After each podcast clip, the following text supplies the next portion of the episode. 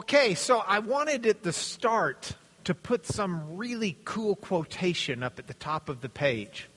I spent a lot of time looking for a really cool quotation from someone really smart to put up there. I couldn't find one. So I made my own up and thought I'll just attribute it to someone.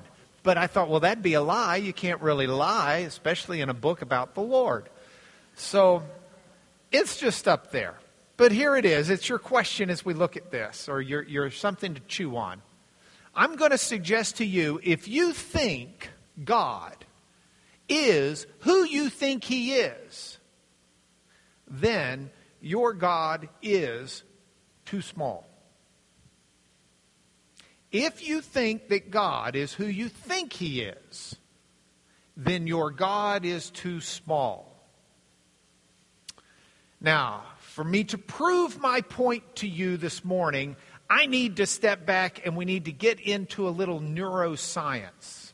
I don't know who in here might be a neuroscientist, but uh, by the way, I'm drawing these pictures for the PowerPoint to avoid copyright issues, since this is uh, going to ultimately go out in a published form, we hope. And yes, this week I was drawing them myself. I did not have the benefit of Becky and the girls to help me. I was doing it on the airplane flying home from London yesterday. And the stewardess, the flight attendant, she keeps walking back and forth. And finally, towards the end of the flight, she says to me with her British accent, She's about 55 year old lady. She says to me, Are you an artist? I said to her, Well, not really, no. And she said, Because I've noticed you drawing the whole flight with uh, your colored pencils and all. And I said, Yeah, I said, that's, I'm putting together a presentation for church tomorrow. And so I've been trying to draw some illustrations to go with it. And she says, That makes you an artist? I said, Well, not really. She reaches under my legal pad and pulls up the pictures that I've drawn that I'm scanning in. She looks at one. She looks at the next. She looks at the next. And she says, You are no artist. Puts them back down, turns around, walks off. So I would like to use this fancy artwork in the PowerPoint to help illustrate my point about how neural pathways work. How does your brain think about things? And one of the, the textbooks I read on neuroscience compared it to a scoop of uh, your brain's thinking to a scoop of ice cream in a bowl. And it said if you take water and you pour, hold on. If you take water and you pour the water onto the ice cream. It will go down in, yeah, I may not be able to draw, but I can do PowerPoint. It, uh, uh, the water will go down in channels on the ice cream. It doesn't just go all over the ice cream evenly. It finds these little channels, and it will, if it's hot water, it will actually cause little gullies. And if you came and you poured more liquid over it, that more liquid would go down the same gullies. And that's the way our minds work. We form ways of thinking about things. And when we get new information and new data, we typically just plug it into what we already know and how we already think. That's one reason the, the, the social scientists will tell you uh, the, that brainstorming helps you come up with new ideas because it jumps you out of your neural pathways. Because some explanation or something being said will joggle someone else's mind. It goes down a different pathway for them, so they'll rejoin the conversation with something that hops way over to a different pathway for you and, and, and, and it just changes the way you think. So, this is what our minds do. Our minds will find those channels, those ways of thinking, and we tend to interpret new things by what we've already thought before. And they go down those same channels. Does that make sense? That means your mind is basically a scoop of strawberry Blue Bell ice cream. Now, I looked at this and I thought about a, a um, an old cover for the New Yorker magazine. I think it was in about 1976 that this cover, it was View from Ninth Avenue or something like that, View of the World. And I thought, well, what did I think the world looked like when I was in 1976? I lived on 16th Street in Lubbock, Texas. And if you had told me, Mark, draw a picture of the world, my view would have looked something like this in more ways than one. This is about how well I drew back in 1976. In fact, this is the drawing she was on when she handed it back to me and said, You are no artist. This is the view of the world from 16th Street. I knew those houses down at the bottom of the picture. One of them was mine. And I knew that Rush Elementary School was off to the left. I always thought of New Mexico as being off to the right. Though when Dale Hearn emailed me over it, he made the point that actually it was behind me, so I had no sense of geography. But I always thought New Mexico was off to the right. Then there was Texas Tech as we're looking down the street, and that was a huge school. They had a massive football stadium. And past them, there were a bunch of cotton fields. And somewhere off to the right would have been the Gulf of Mexico and Houston, where they had oil, and the capital in Washington, D.C., and I think there was a skyscraper in New York City. Other than that, you got the ocean, and over on the other side, there's England and continental Europe and Africa. But as a practical matter, Europe and Africa and England all put together weren't quite as big as the Texas Tech Stadium. Because this is the way I thought. These were the things I knew, and the things I knew were big. You know, um, child psychologists will frequently ask children to draw a picture of their family and from that picture, they'll make assessments. And one of the assessments they'll make is who does the child draw as the bigger person?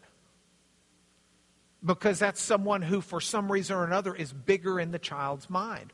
Or who does the child draw standing next to the child? That may be someone the child is closer to.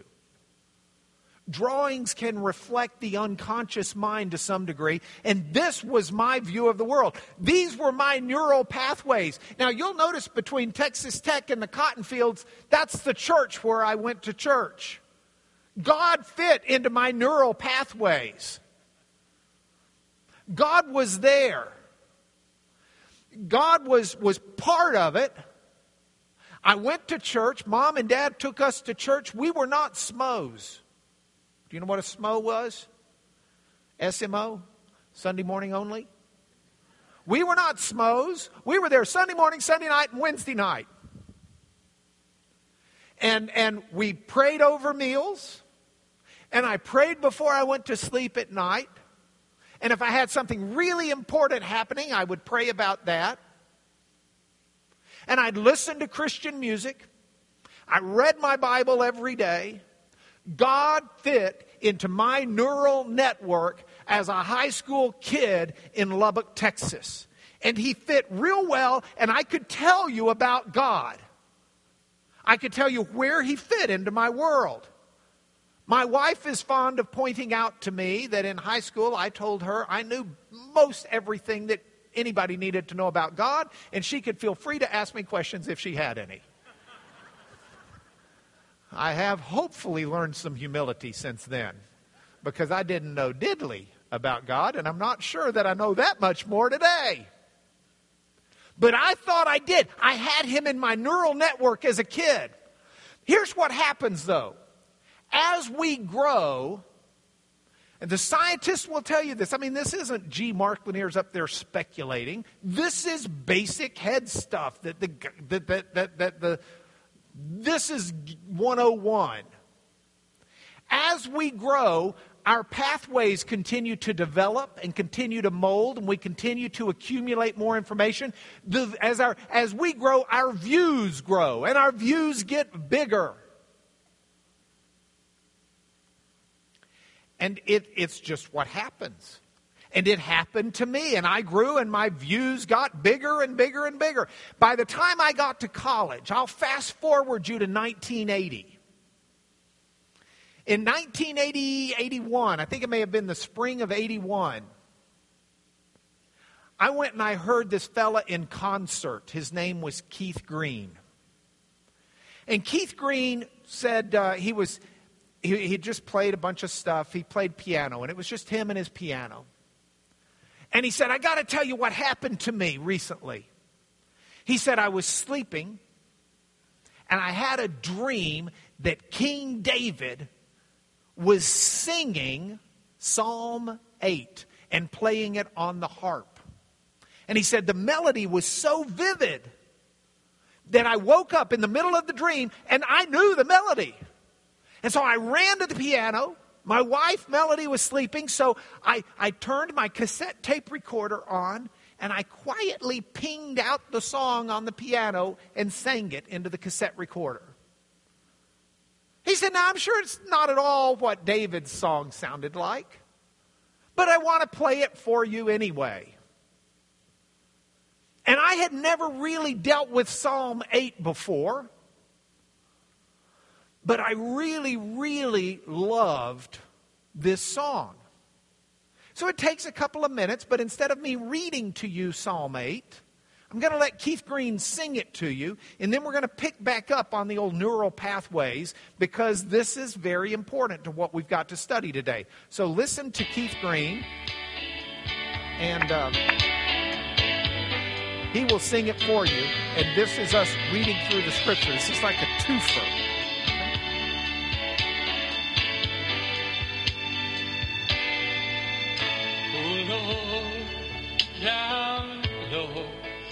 Majestic is thy name in all the earth. Oh Lord, thou Lord how majestic is thy name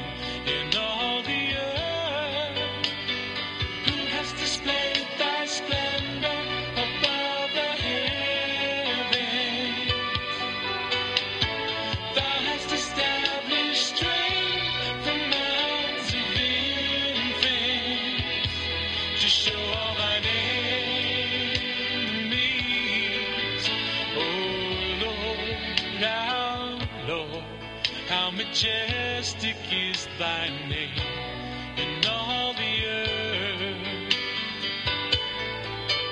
Oh Lord, our Lord, how majestic is thy name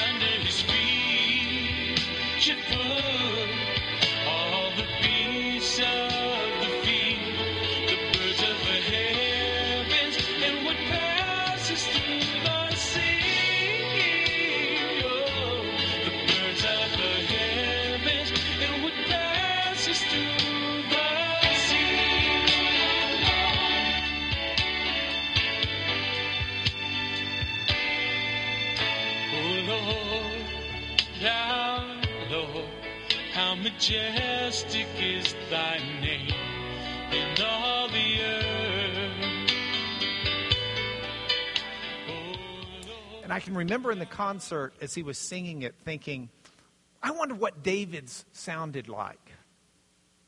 And I couldn't relate because I was not the musician that, that David was or King Keith Green was, but, but I had certainly laid out on the hillside at night and I had looked up at the stars.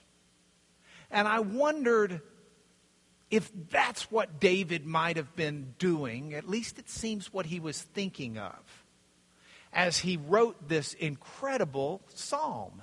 O Lord, our Lord, how majestic is your name in all the earth. You have set your glory above the heavens.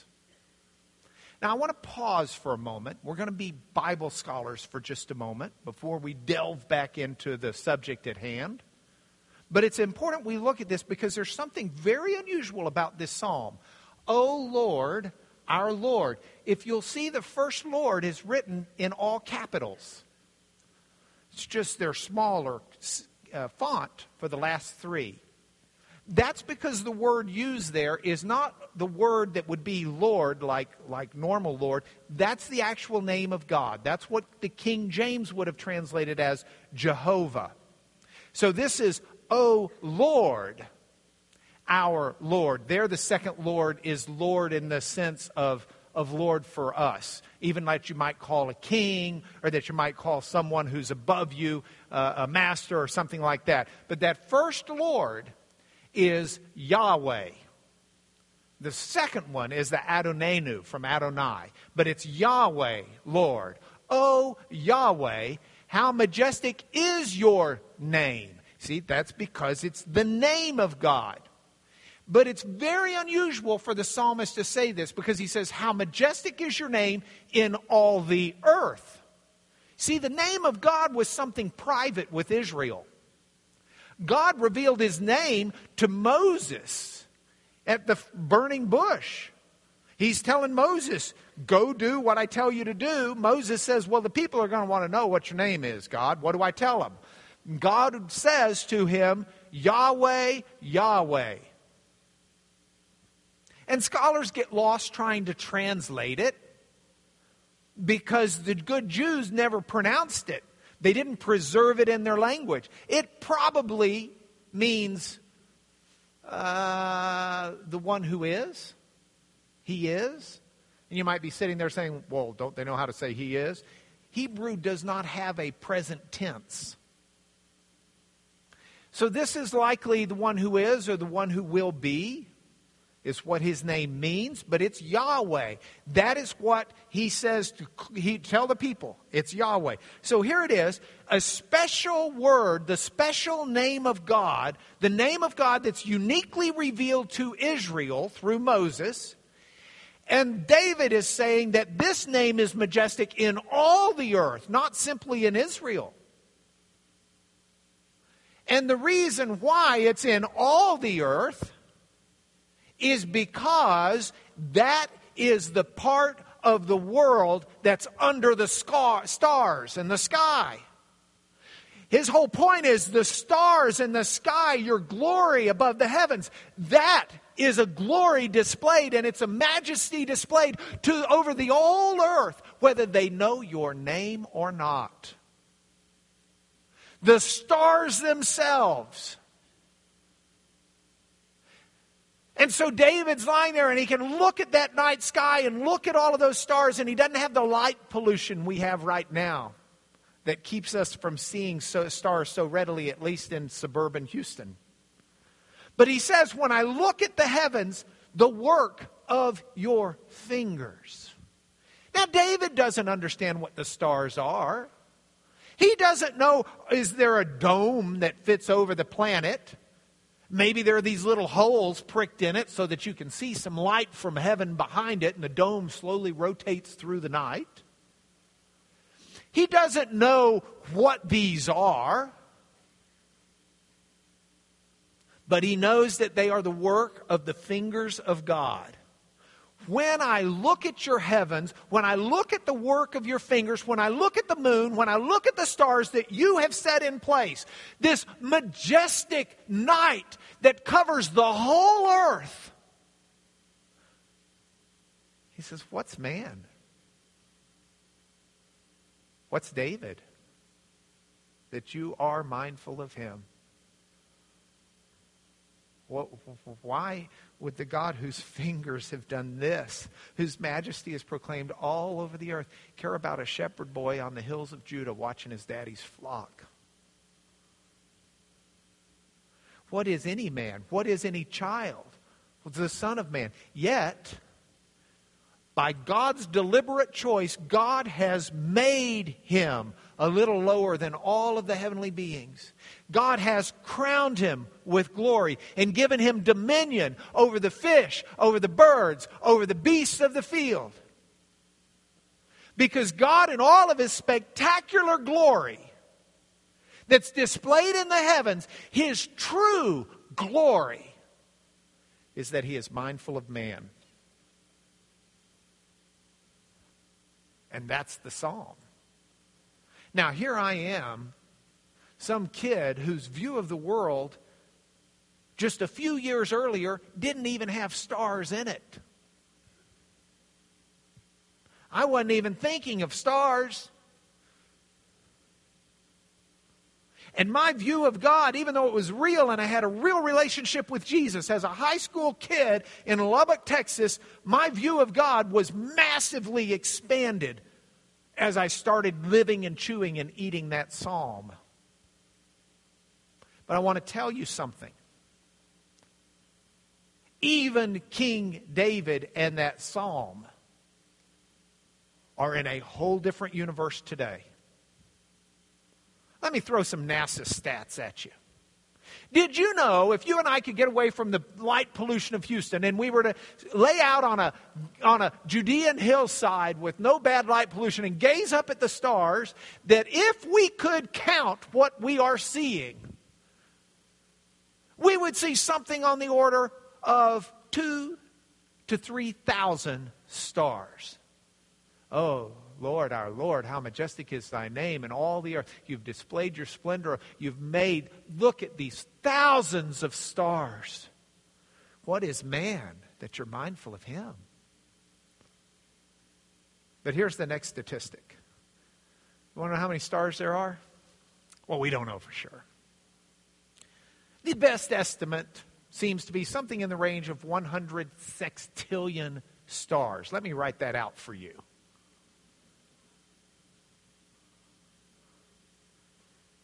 That could be off by a zero either way. 100 sextillion. I mean, start over here. This is bigger than the national debt. Just barely. We've got hundreds, thousands, millions, billions, trillions, I think it's quadrillions, quintillions, sextillions. They just write it as 10 to the 23rd power.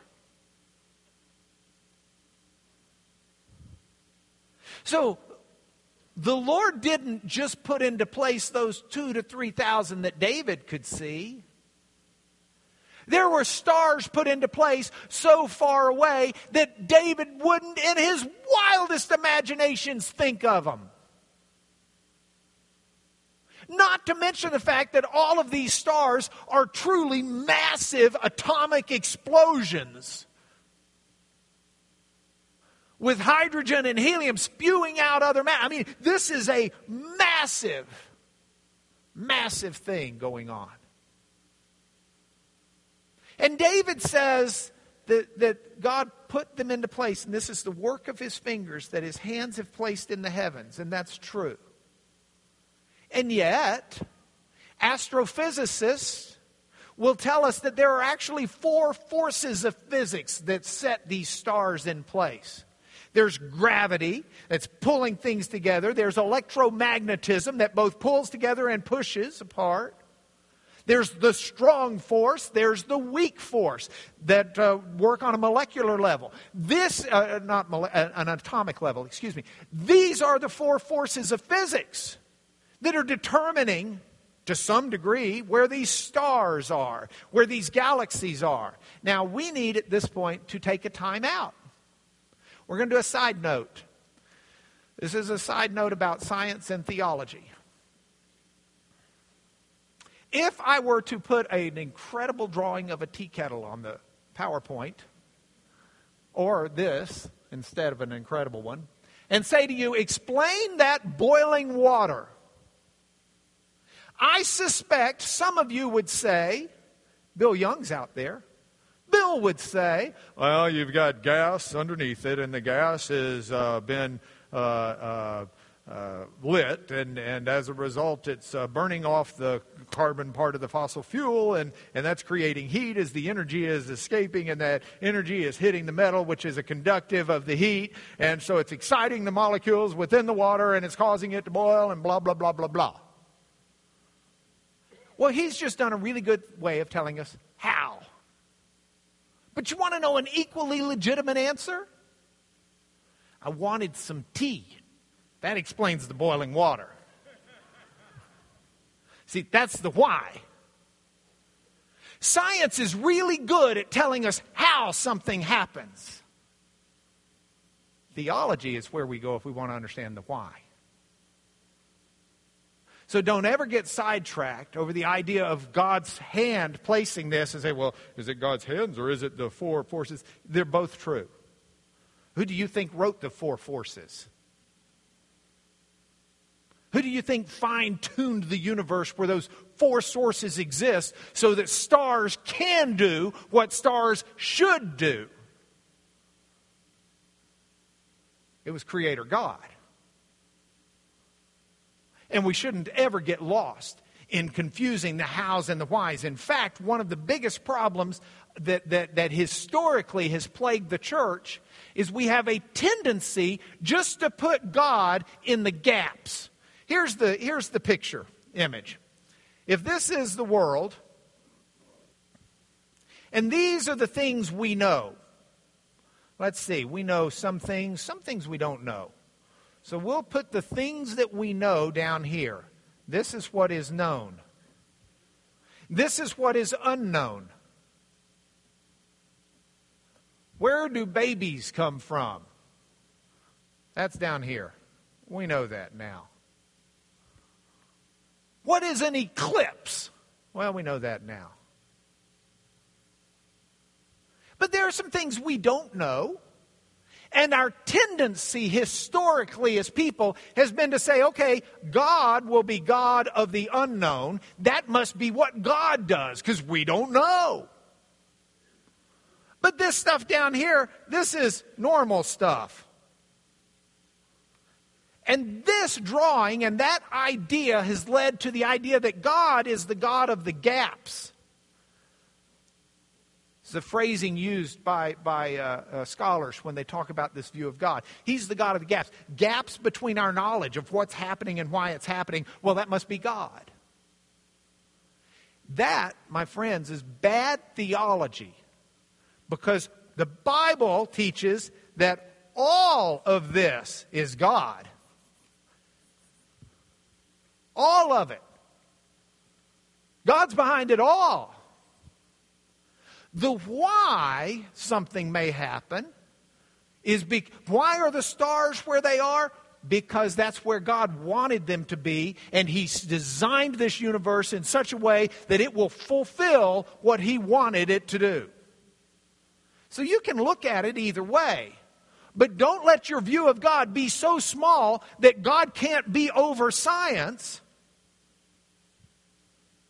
because that's too small a God. So you can look out and see two to 3,000 stars at night. You can look out in the day and see one star. What do we call it if you're under 12? It's the sun. That's our star. And it's the star of our system, of our sun system, our solar. Solar means sun. So our sun system goes around our, our sun. Now, our sun is a million times bigger than the planet Earth. A million times larger than the planet Earth.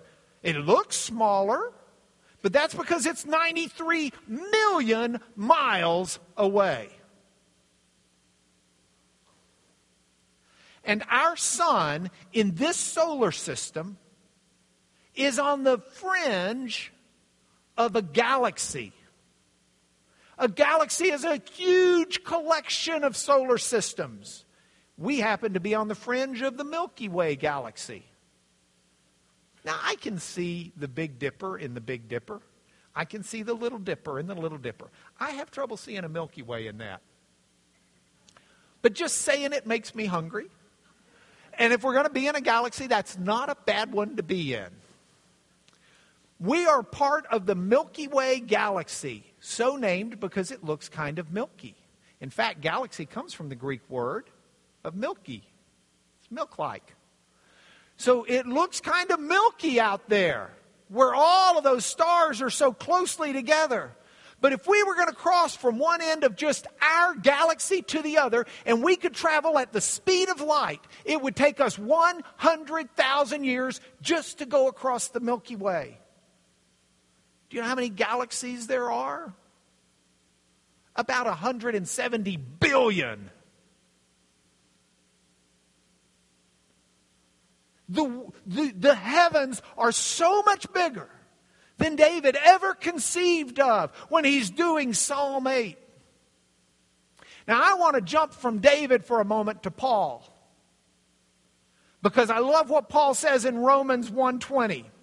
Paul says Romans 1:20 that God's invisible attributes namely his eternal power and his divine nature have been clearly perceived ever since the creation of the world in the things that have been made. You look, what kind of power does God have if He can create 170 billion Milky Ways?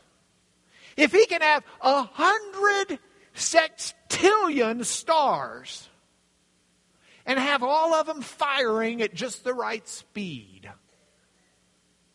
If God can oversee all of this creation and He holds it in the palm of His hand, do you really think He's got trouble with handling your problems or mine?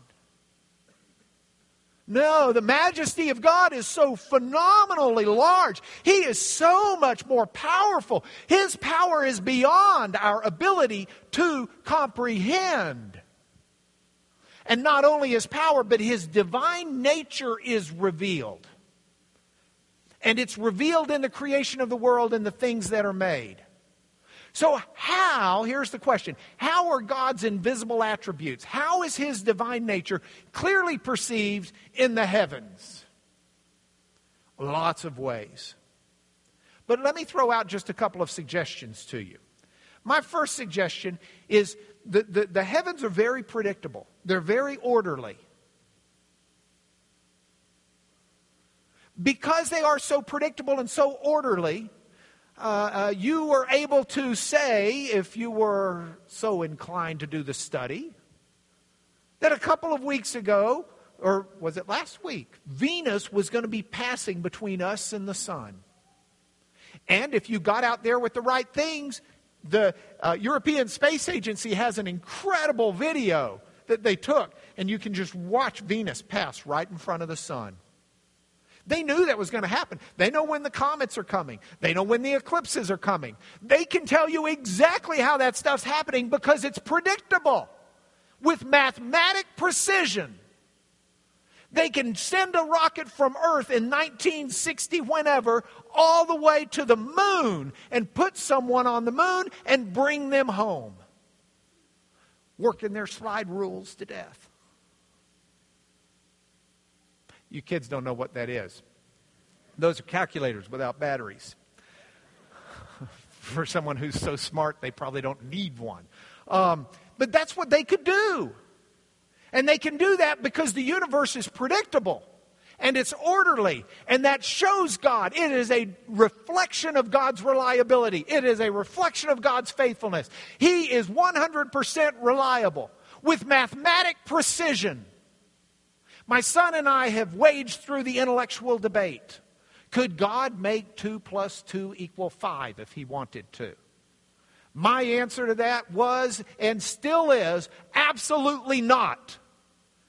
Because logic, consistency, justice, reliability, orderliness, that is a divine attribute of God. 2 plus 2 equals 4 because God is consistent and will not lie. And it's an expression of Him. And you can go to the bank on it. And you can go to the bank on God's faithfulness and reliability. And if you have any doubt about it, see if the sun rises in the east tomorrow. Because I suspect it will. In fact, if the sun's going to rise tomorrow, and I'm using that in an expression sense, I know that, that the earth is spinning, okay? If the sun is coming up tomorrow, it will not come up from the west. I'll guarantee it because I have a reliable and faithful God whose reliability and faithfulness is shown in the way the heavens interact. How else? Well, I think more of God's individual attributes are in the beauty, the astonishing beauty. Look at the Horsehead Nebula. I have yet to find anyone in my life say, well, that's ugly. It's not. It's a spectacular beauty. And that is a reflection of God's attributes. God is beautiful. And the people who see God and say, Oh, I can't worship a God like that, do not see God in all of His glory. Or if they do, they need to change their glasses because they've got some filter on that's changing the perspective of God and who He is. I'm not saying it's not an awesome beauty. I'm not saying it's not a fearsome beauty. I'm not saying it's not a beauty to be respected. But I'm saying that there is a beauty about God. How else do we see God's invisible attributes and his divine nature? The most important one that I could tell you today is that the universe is made for man. Now, I could give you the Christians and tell you what they say about it, but instead, let me go to Albert Einstein. Albert Einstein said the most incomprehensible thing about the world is that it is comprehensible. Even Stephen Hawking, in a brief history of time, will tell you that if you change any of the laws of thermodynamics, of whatever it may be, just a slight change of gravity, life as we know it is not sustainable. We can't live. The worlds would not exist. John Polkinghorne, who was a theoretical physicist at Cambridge, a fellow of the Royal Society, um, uh, uh, one of the, the uh, key professors of mathematics at Cambridge, a Don over the college there, left it to become an Anglican uh, uh, preacher, but for decades was one of the world's well published leading thinkers in this arena. And he, he equates it to this. He says, you know, if you were going to create a universe, and you had a universe machine to create a universe. And it's got all these little knobs on it. And this knob is the knob you set for how tight gravity will be. And this knob is the knob you set for how tight uh, uh, electromagnetism will work. And this knob is the knob you'll set for, for specific weight and gravity of, of uh, weight of, of, of protons and, and, and, and, and all of these different things. He says, You got all of these knobs. He says, Do you realize if the machine is not set up exactly the way our machine was, you tweak the universe a smidgen, and there's nobody who exists. You can take Simon Conway Morris. Dr. Morris is uh, an evolutionary biologist at, at Cambridge. And he believes in evolution. He also believes in God, the virgin birth, and the death, burial, and physical resurrection of Jesus. An interesting amalgamum. But Dr. Morris would tell you, even as an evolutionist, his view of things are that if you rewound his evolutionary tape back to the beginning and you replayed it, you would come to exactly where we are today with human beings praising God because all of creation was set out and designed and built in such a way that we would be here today doing this. Because the universe is determined toward that end in his mind. So you take any of those courses you want. Doesn't matter to me which one you take because all of them are going to lead you to this conclusion. The universe is made for man. That's the conclusion of the psalmist. This is the same thing the Psalm 8 said. It started out, Oh Lord, our Lord, how majestic is your name. Look at the everything you've done. What is man that you're mindful of him? Yet you've made him a little lower than all of the heavenly beings, and you've crowned him with glory and honor. Your glory is displayed above the heavens, but you have put some glory on man to rule over creation, over the beasts of the field, over the birds of the air and the fish of the sea. The fish don't catch us for food. We catch them. They didn't come out of the water and put lollipops on the end of fishing poles for the, hey, little kid, come eat some lollipop. I caught a big one. No, we catch them. Save that Jonah story. That was a different event. So, what do we have here? We have the psalm saying the same thing that as wonderful as the universe is, the reason we lift up and praise God is because somehow, though man doesn't merit it, God has made all of this for man and put man in a position that he is in, and that declares the greatest glory of God of all. And that's the point of the Exodus 3. That's the point. Oh, do you remember? Now, now that God is, now that we're talking about God in these terms, as some being that created 100 sextillion stars. Bless Moses' heart. You remember Moses? Uh, God, I got a favor to ask. What's that, Moses? I'd like to see your face. Uh, the story doesn't say God laughed, but God just politely said, Well, Moses, a human can't really see my face and live. But if you want to hide in the rock, I'll let some of my glory pass by you. We can't see the face of a God like that and live. That God, God is so far beyond what we're thinking. And here's the problem See, we grow up with this frame of reference, and God fit into my neural pathways as a boy in Lubbock, Texas. And then we go off to college. Do you know what happens if, if, and you teach this to your kids and you teach this to your grandkids? I've got a daughter in here and her fiance in here, and you better teach this to my grandkids, or I will.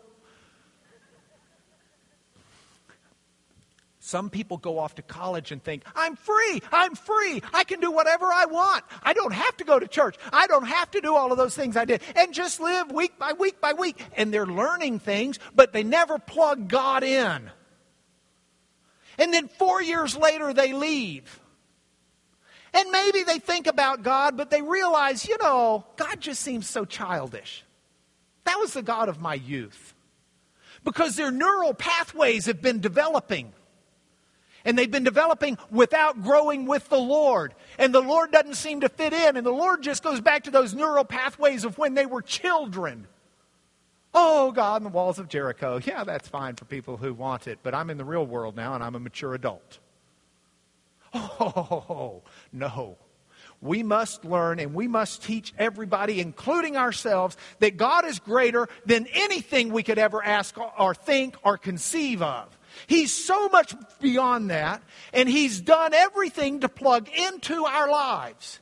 And anytime we're living, and anytime we're growing, and anytime our neural pathways are developing, and we're not plugging God in, we are growing into an illusion and a lie that will rob us of the reality of life. It just will. And we shouldn't wonder, why have I grown so far from God? Why does God seem like such a silly concept to me now? Because you let your neural pathways grow without Him. And so you've just got this relegated view of a God who's way too small for what you know now to be true in the world.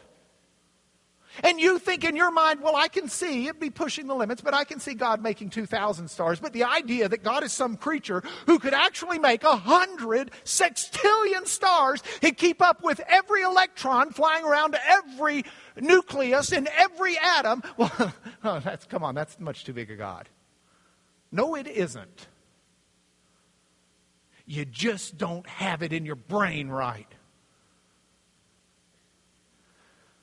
Philippians 2.